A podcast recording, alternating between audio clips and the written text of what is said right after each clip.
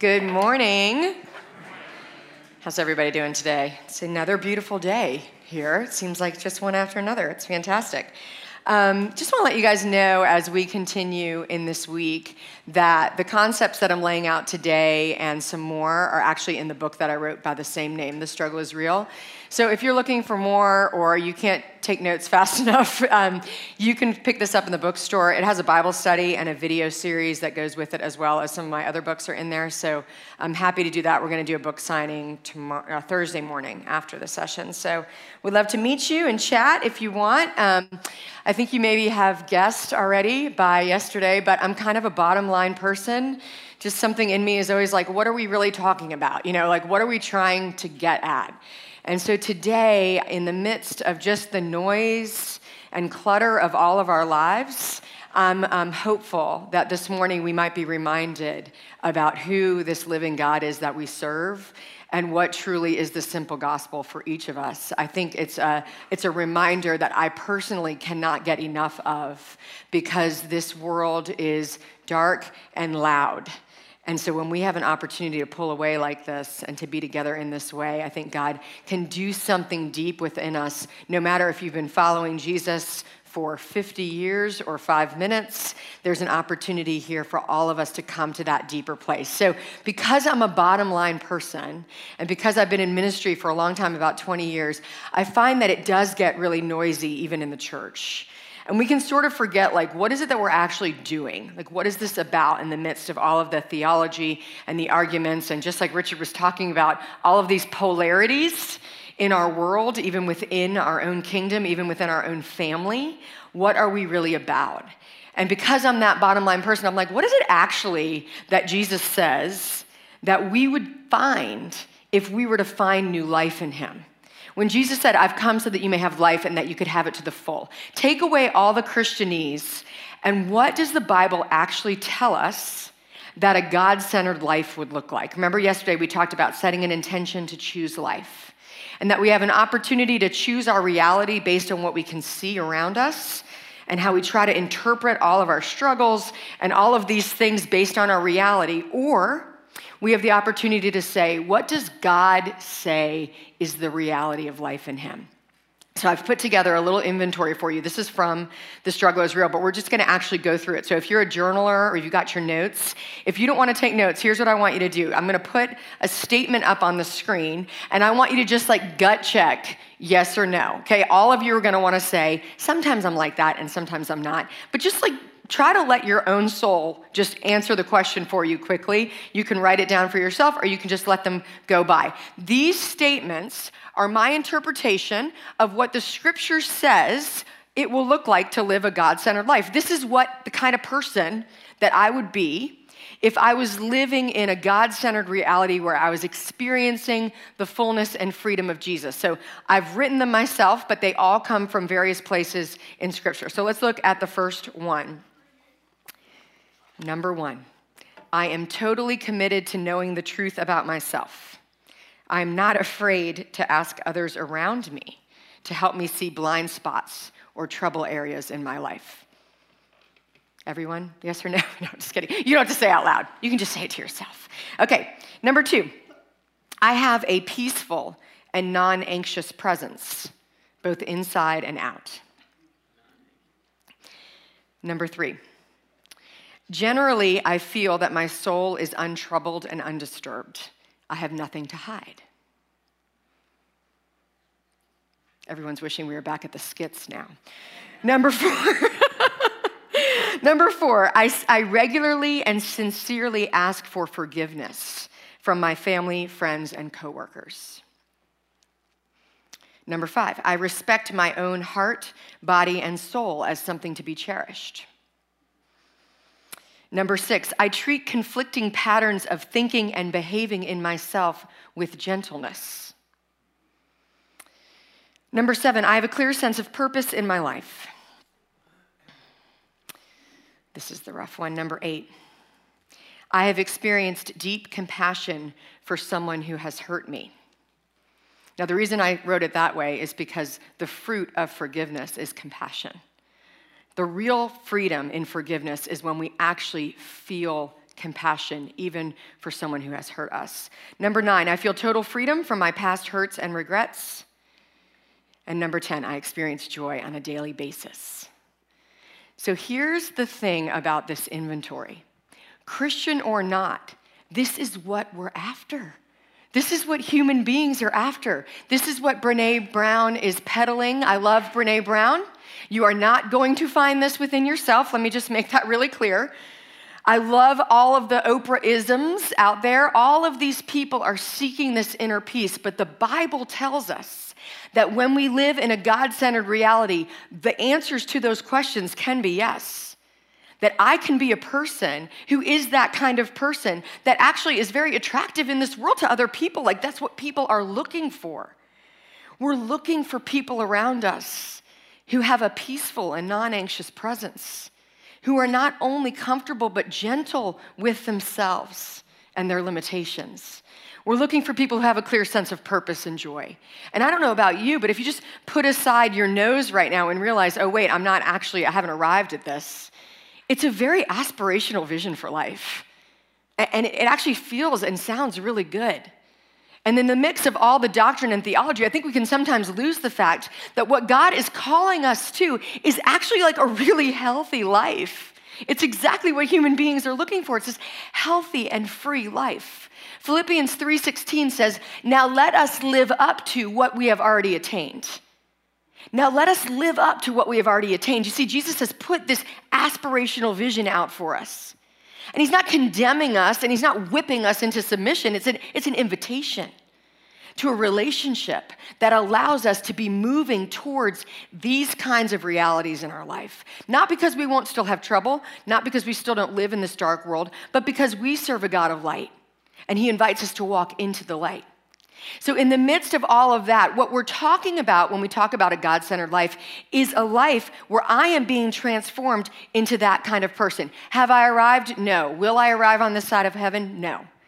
But I have the opportunity to step into that journey if I want to take it. So, if that sounds good to you, and I think we probably would all agree that we're not there in any of or all those things, but that those are, those are things that I want to be if it feels and sounds good to you, this is what God is offering in Scripture. This is what He says that we can experience. But we have to live in our reality, right?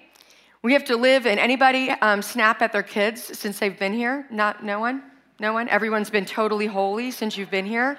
That's awesome. We should all move here. I mean, it's it's it's like you still have to live with your humanity. You've got to live in it. And they're human too. And they they make you snap. It was their fault, you know? You deny and blame, shift it around, right? So even though we're here in this beautiful place and, we're, and, and things are taken care of for us and we get to come to worship twice a day, you still have to live with your humanity. You still have to live in those struggles, in that gap. So, what if that struggle that you're experiencing is actually much worse than you think? That that daily struggle is actually related to something that is much more insidious and dark and deep than you maybe even want to admit. When I shared yesterday the story about the dishwasher, and when I said I didn't get a master's degree to empty a dishwasher, what I could have done then is just condemned myself, try to cut that weed off that's growing in my soul. Just cut it off right there, right at the soil, because it popped up to the surface. So I can just cut it off right there. But what happens when you cut off a weed at the soil level? It's back in like an hour. It's the thing that grows faster than anything else, right? But when we have curiosity about what God is teaching us, not condemnation, then we're able to actually start pulling on that root. And what I want to submit to you guys today is that the struggles that you are experiencing have a wiry root in your soul. And when you begin to pull on them, you see that they, they're connected to other places in your life. And that when I have frustration or anger about a life that I don't want to live, it's related to things that are connected to a root. And that what God says about our reality is that root is a lot worse than we think. And that root connects us deeply back into this whole concept of sin. So I want to give you guys a, a, just an expression of what that sin has done in our life to, to help you sort of think through what this might look like for you. So this comes from a book that actually I believe is in the bookstore as well. It's called Jesus, a Theography. It's by Frank Viola and Leonard Sweet, two theologians. You might not agree with everything in it, but I do like this concept. The concept within this book is that sin has created a four way brokenness in all of us. Sin has created a four way brokenness in all of us. The first thing that sin creates is a broken relationship between us and God. Now, in my church at home where I normally preach, we have a lot of people who are new to faith or they've, they've kind of been de-churched or they grew up Catholic and they're, they're coming together. So we're trying to find ways to explain what a holy God is to people who, of whom the, the concept of sin it just is, is, so distasteful, right? People don't even like to use the word. I'm like, what reality are you living in? Just follow me around. I'll show you what sin is. I mean, uh, maybe you guys are way different than me, but I'm experiencing it at all times. But because of that, I try to explain what is it that it means that God's a holy God and that because of sin, we can't be in relationship with Him. And my best way of describing that is that because God is light, if you think about what light does, darkness just can't exist in the presence of light. It's a law of the universe. A law of the universe is that when light is pre- present, darkness is obliterated. So when sin entered into our world, a brokenness with God came because darkness came into us.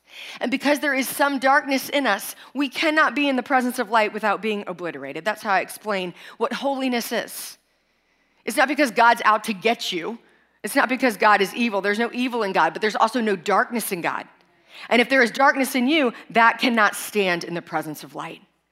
The first thing that sin has done is it's broken us with relationship to our Creator God. The second thing that sin does is it breaks us with relationship in ourselves. Think about how crazy it is that human beings are this like ball of confusion inside. You know, we're people who are like, I don't know who I am. I'm just trying to find myself. I'm just trying to find my calling. I just imagine the rest of God's creation listening to human beings like these trees out here listening to us and being like, what is with those people? Like, like a redwood tree has never said, I just wish I was skinnier and I just, I don't like this grove. Like, why can't I be a willow tree? You know? Like, my dog has never had an existential crisis about like his calling. Like, my dog is very clear about his job. All of creation knows where it belongs, except for human beings.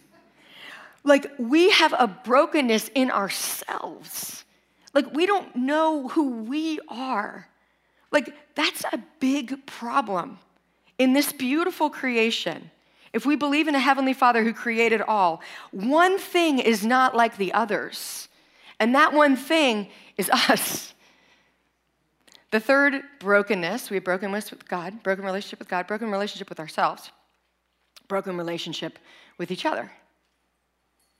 Even the people that we love, we sometimes can sense that there's a chasm there that we can't cross. For those of you, all of us have families. You either have parents, or you are parents, or your grandparents. You know that there's times with even the people that you love and cherish the most in your life. It can feel like you're talking a different language. There can be a chasm there. And this is talking about loving relationships. Not to mention those very difficult people that we talked about yesterday, your very special people in your life, those relationships. There's a brokenness because two broken people, when they come together, they can't, they can't cross that chasm themselves. Sin has created a broken relationship with each other as well. I posted this last week on my Instagram. You guys might think this is funny. And I love that this is like what pop culture thinks about this whole concept. Do we have that one? There you go. Um, girls have a hard time choosing where to eat because the last time they chose, they doomed all of humanity. like, so give your girls a break. If I was a guy, by the way, I w- I wouldn't be allowed to use that, but I'm allowed to because I'm a girl. So, um, but I, I'm thinking of this, like, look at this. Like, we're making jokes about it. But in it, there's something in this, this sort of like an ancestral belief. We, we understand that something is broken in us between us as well. A broken relationship with God, a broken relationship with ourselves, a broken relationship with each other. And the fourth way that that sin ripples out is a broken relationship with the world. Richard did a beautiful job of laying this out for us about the dissonance and disorder in our world. Do you know that that dissonance and disorder is a result of sin? That's what we're experiencing when we talk about the brokenness of humanity. It's actually worse, I think, than we want to believe. Or perhaps we separate ourselves and say it's worse for those people. And we somehow find a way to not embrace our own honest reality. But scripture gives a much different story about our struggle. Listen to what Paul says in Titus 3, verse 3. For we ourselves were once foolish, disobedient, led astray. In another version, it says deceived there. Slaves to various passions and pleasures, passing our days in malice and envy, hated by others and hating one another. Everybody comfortable putting their name in that verse? Just take out the we ourselves and put your name in there. Most of us are like, no, actually, it's not that bad. You know, especially if you were raised in the church. I, I grew up in a Christian home. My parents became Christians in their 20s, so they were very, very serious about church life with their children. And so we, we did all the things and we did all the religion. But one thing that was hard for them to grasp, or for me to grasp as their child, as they were trying to experience and figure out their own faith, remember, we're all broken one of my counseling supervisors said that if you can forgive your parents by age 30, that's like a healthy, that's a healthy trajectory. So we're all broken. And they were broken people trying to figure that out. But there was a dissonance between what I was hearing and what I was experiencing in my home. And when that happens, when you're in a Christian home, you, you, start to think, this isn't about us, though. That's about those people. We need to evangelize those people. When who is in need of that simple gospel but us? And you read this and you're like, do I put myself in that category? Because Paul puts himself in that category. Not only does Paul put himself in that category, but he also puts the whole church in that category. He says, we ourselves, like, hey, everybody reading this letter right now, this is about us. And I look at that and I say, in your reality, do you put yourself in that category? When you think about your struggles, are you able to say, yes, that was me? Like, I have been foolish. I have been disobedient. I have been deceived. I believe that there is an insidious force in this world that is Satan who wants to deceive us. If you think about what happened in the garden, with that little funny comic, but between Adam and Eve. Think about this, okay? God said to Adam and Eve, You can eat of any fruit, any tree in this garden, just not this one, right? And if you just didn't know that one part, if you just didn't know that one part of the story, and you just read it. What it says is that Eve saw that the food was desirable and good to eat, and desirable for gaining wisdom, and it looked good. Like, that's just a good decision. If you didn't know what God had said, you would say, This is an independent woman who made a good decision based on what she could see. The fall of humanity came in an independent person making a decision based on what they could see. That's how sin entered in. It was de- uh, taking ourselves out of dependency on God and into this independence. And yet, in our own lives, we try to fix our own struggles all the time. We're independently acting away from God. And He calls us into this place where He says, actually, your struggles are a big deal. In the story of David and Abigail that I shared yesterday, what was the problem in that story? The, the story was the same, it was people's interpretation. Nabal had one thought, David had another, and Abigail was following God's wisdom. The story was the same. And it's the same in your life. It's not about the memories that you have. When you begin to pull up that root, when you think of those kairos moments, those Polaroid moments, it's not the memory itself that's the problem. It's the interpretation of the memory. It's what you begin to derive meaning from in the memory. Whatever happened to you, whether it's very hard or not, I want to tell you guys something. After 10 years of counseling, I began to hear something over and over again in counseling with men and women. So often would I hear it that I thought, do y'all know each other?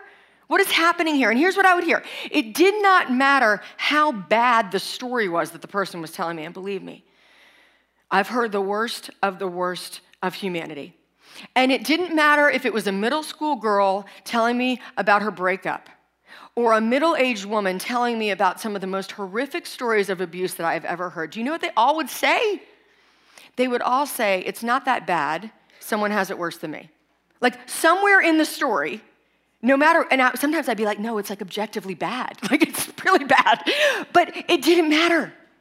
Because somehow, in order to kind of survive, in the darkness of this world, somehow we've heard this message that is, it's not that bad someone has it worse than me. Do you know what that does when you hear that?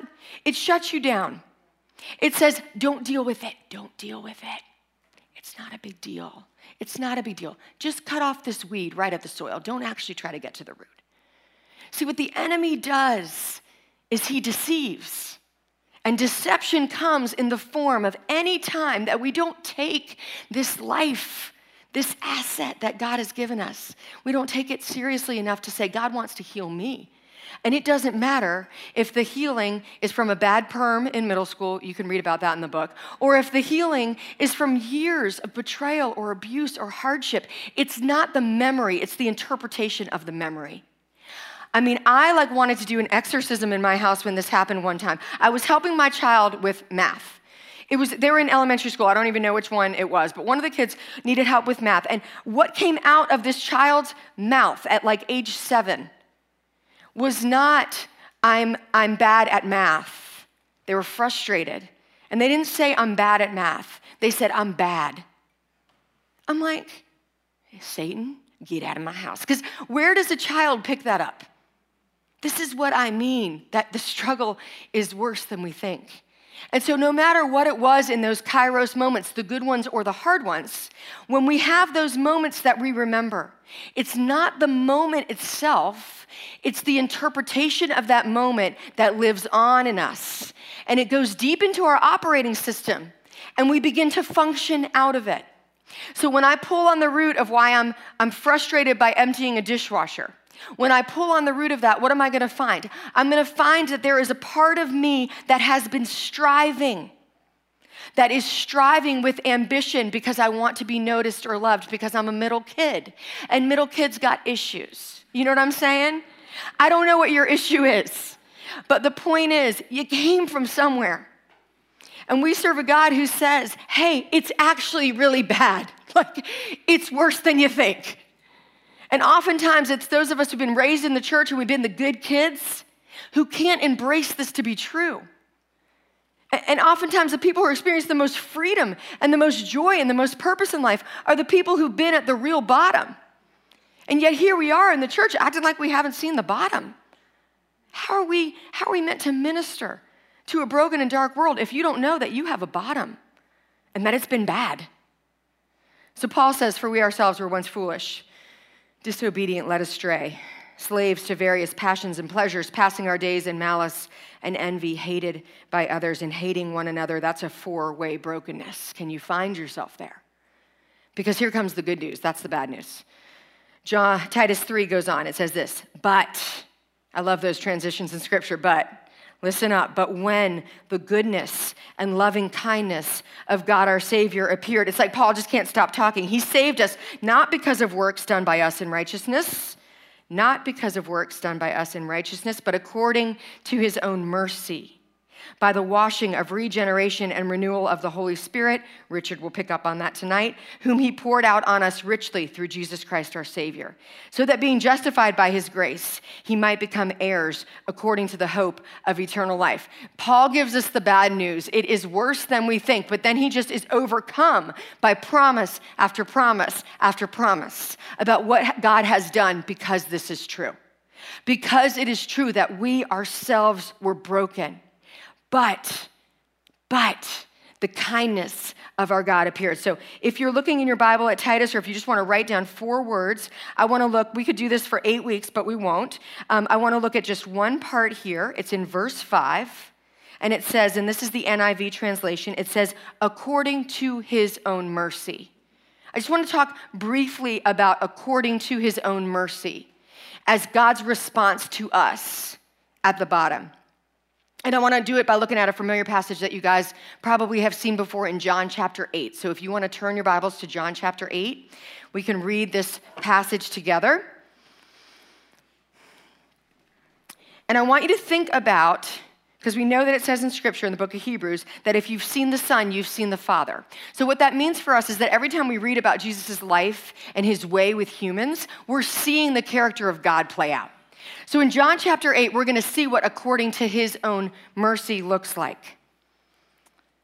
Starting in verse 2, at dawn, Jesus, so Jesus went to the Mount of Olives, and at dawn he appeared again in the temple courts where all the people gathered around him and he sat down to teach them. You're probably familiar with the, the, the expression that you know, a rabbi will sit down to teach, and people will come around him, and Jesus would do that. And the teachers of the law and the Pharisees brought in a woman caught in adultery. They made her stand before the group and said to Jesus, Teacher, this woman was caught in the act of adultery. In the law, Moses commanded us to stone such women. Now, what do you say?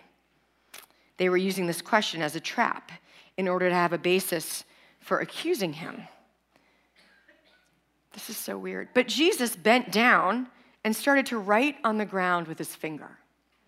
Now, first of all, remember what we said about humility being controlled strength yesterday?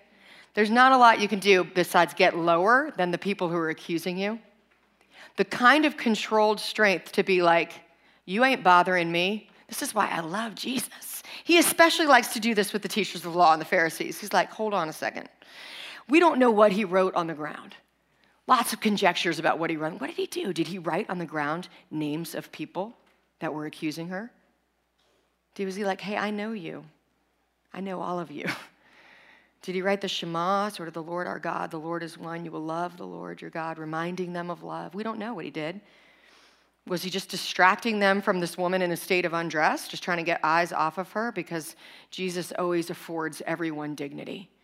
If you read about Jesus in the Gospels, you're going to see over and over again that Jesus' desire is for dignity of human life. It doesn't matter if you're a Samaritan or a woman caught in adultery or whatever. So they kept on questioning him. And so he straightened up and he said to them, Let any one of you who's without sin be the first to throw a stone at her. And then he just stooped down and began writing on the ground again. At this, those who heard began to go away one at a time, the older ones first, until only Jesus was left with the woman still standing there. Jesus straightened up and asked her, Woman, where are they? Has no one condemned you? No one, sir, she said. Then neither do I condemn you, Jesus declared. Go now and leave your life of sin. Now, you've heard this before. And you've probably heard this preached before, and you may have heard conjectures about who this woman was and, and how she was caught in adultery and how that happened, and, and was, she, was she a victim to that or not? And, we, what do we do? We try to find meaning, right? We make interpretations and meaning. But if we look just at the text, just at the text, what does this woman do in this story? How much of this story is about this woman? Zero. 0% of the story is about this woman. She literally does nothing. We don't know if she is sorry. We don't know if she considers what she was doing a sin. We also don't even know what she did after the story.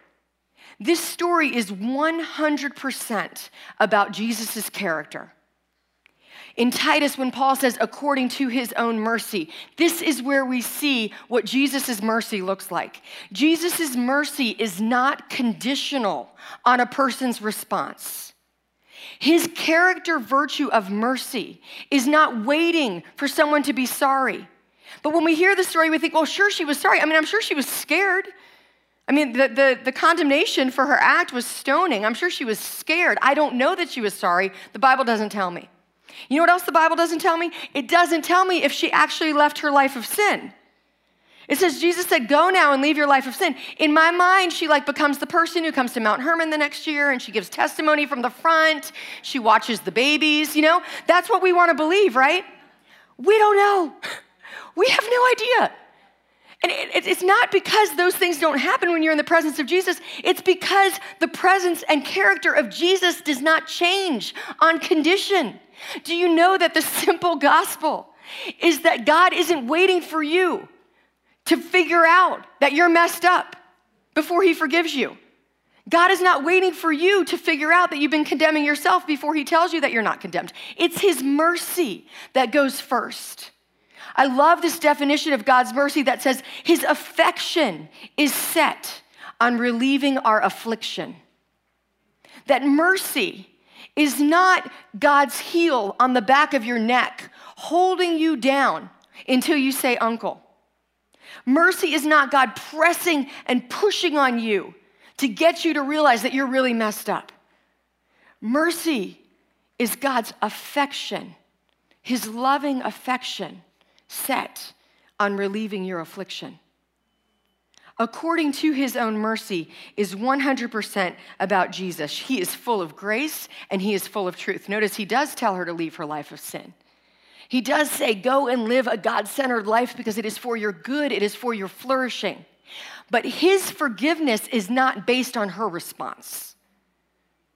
And I wonder in this room, no matter how long you've been in church, if you are allowing condemning voices to stay around you and you are condemning yourself and you are trying to get it together yourself, and you've got memories in your mind where you are still hearing voices that have been in your operating system probably from about age 10.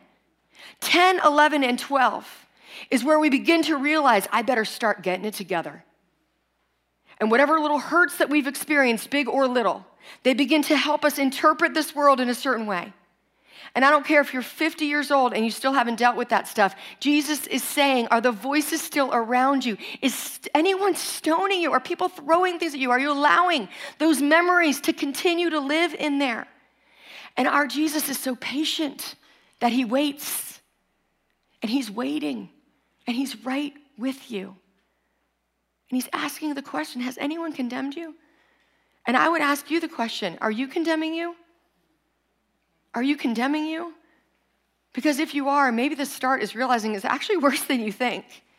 Like that anger, those flashes of anger, that lust that you have for things, that self medicating that you might be doing, like Richard talked about, those places in you that are just persistently kind of mediocre, the fear that is driving you to need more, to create more bubbles around your children that was an idol. Sorry about that. Whatever that thing is, God's like, Jesus like, I'm, I'm waiting here. I'm waiting here for you to accept that my love for you is without condition. And, and it never gets old, you guys. It never gets old. I, I never stop needing to turn and experience that now is the day of salvation. And we can hear a story like this, and you just put yourself there, and you're like, Am I that woman? Or am I that Pharisee? Because what Paul says is actually that it's really bad, and what God says is it's so, so good. That actually our struggles can set us free. Here's the thing we can only realize redemption if we recognize our brokenness. Look at this definition of redeemed. Look at the words there to free from what distresses or harms, such as to free from captivity to extricate from or help to overcome, to release, to free from the consequences of sin. There's no such thing as redemption without brokenness.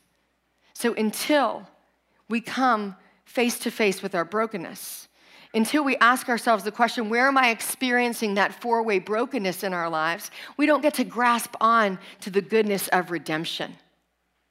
There's a psychological theory out there. A, it was done by guys are not Christians. It was a longitudinal study that was done about how people develop as human beings. And they talked about this idea that as we develop, we sort of roll through three different roles in our life. When we're little, we, we're sort of actors on a stage. That's how I would describe it. We, we play a role. We don't get to pick the role that we play. We don't necessarily get to pick that I'm a child of divorced parents or that I'm the middle kid or that I'm shy, but we have these titles placed on us, and we believe on this stage of life, this is what these theorists say, that on the stage of life, we just think that we have to play that role that we've been given. And then around age 10, 11, 12, we take on a new role and we become an agent in our story. And when we're an agent in our story, we realize, oh, I can set a goal and go for it and get it. And this is also the time where sometimes we set those goals and we don't get them, and we begin to believe, how can I be the captain of my future? And the third and final way, and this is sort of like the, the actualized way of experiencing our life, is as an author. We see ourselves as a person writing a story about our life. And we begin to take all of these circumstances, the good ones and the hard ones, and make meaning out of them. And what these theorists found, I mean, listen to this. This is where I'm like, God, you're so cool. What these theorists found when they studied people across their whole life was that people in their 70s and 80s who were able to tell a redemptive story about their life those in their 70s or 80s who would follow a redemptive arc, which means that they were able to take the bad things and see, this is what I learned from that, and this is how this made me a good person. They were the most generous with their lives, they were the most open with their lives, and they were the most sort of flourishing as human beings, regardless of the circumstances. This is not a Christian theory. But our Creator God, He is the master of all. And I think all through creation, God has left these clues about what the real story is. And what the really good story is, is that for each and every one of us, we have experienced brokenness. And for each and every one of us, Jesus comes according to his own mercy. The question is will we see that redemption at work and take it? And say, yes, that is my story. It is worse than I thought, but it can be so much better than I ever believed. 1 Corinthians 1, verse 30 says this in the message Everything we have, right thinking and right living, a clean slate and a fresh start, comes from God by way of Jesus Christ. Everything we have, right thinking, right living, all of it can be this new story. And because Jesus is not bound by time, it doesn't mean that your story has to be about what's happening right now. Actually, Jesus is a time traveler in our stories. And when we come close to Him and we're with Him, Jesus can be healing something in the past, something back in chapter two of your life, even while you're living in chapter nine. When I was about 12 years old, I had this bullying situation. I'm still waiting to tell this story and actually have the guy be in the room. I, I really somehow believe this is gonna happen. So his name's Doug. Doug, are you here? Okay, because you lived in California with me when we were 11 and 12. And this guy teased me mercilessly. He was such a bully, but there's no such thing as anti bullying curriculum at the time. And, and for whatever reason, I just had so much shame about the way that I was bullied by this kid that I didn't tell anyone. Because around that age is when we start to develop our own operating system. And because I thought that, you know, good Christians don't have anything bad happen to them, and I, I just didn't tell anyone. And I just closed down. And even though it was just a bully, just a bully, and it was just sixth grade, that's the first time that I remember when I think back to that wiry root when I thought, be perfect and don't let people get too close. And I began to live out of that for 10, 12, 15 years. And I didn't ever tell anyone that story about Doug because I moved. So I could just like start a new life. And I thought that I could just close the door and leave it back there and not have to deal with it. But guess what? Nothing good grows in the dark. Nothing good. Toxic mold grows in the dark. So when we leave stuff in the dark, but it begins to inform the way that we live, those weeds will always grow up. They will always grow up. It's a pay now or pay later situation when we have hurt in our life, and we all have hurt in our life. We all have things that we begin to live from, whether it's a hurt that you've put on someone else or a hurt that someone has put on you. But 12 years later, 12 years later, I was sitting in a circle of middle school girls. I was like 20 years old. I was a wreck of a person. That's what happens when you live out of an operating system that isn't God designed, is that no matter how you look on the outside, you're still a wreck on the inside. And I was, but for some reason, in this little church plant that we were attending, um, my friend and pastor was like, Hey, I think you should start the student ministry. And I was, like I said, immature and dumb enough to say, Sure. So I somehow was literally like a half step ahead in my spiritual life than these middle school girls. But you know what? In God's kingdom, a half step is enough. So stop waiting to get it together before you start serving. That's the lesson there. And I, I began to serve from a half step ahead these middle school girls. And I remember this so well. This is such a kairos moment in my life. I can picture it perfectly. I was in this high school um, cafeteria where I was meeting with these girls before our church plant was meeting in the high school auditorium. And we were sitting in a circle of like 12 girls, and they were 11 and 12 years old. And for some reason, because I was experiencing grace for the first time in a real way, not because I was trying, I wasn't in therapy, I wasn't doing anything about it, I just was opening up to the grace of Jesus Christ. I, I just found myself spending time with Jesus. I just want to be with Jesus. I wanted to worship and I wanted to read my Bible. I just, I just needed it.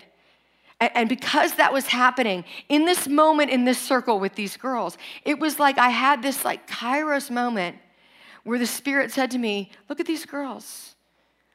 This is the age you were when Doug happened.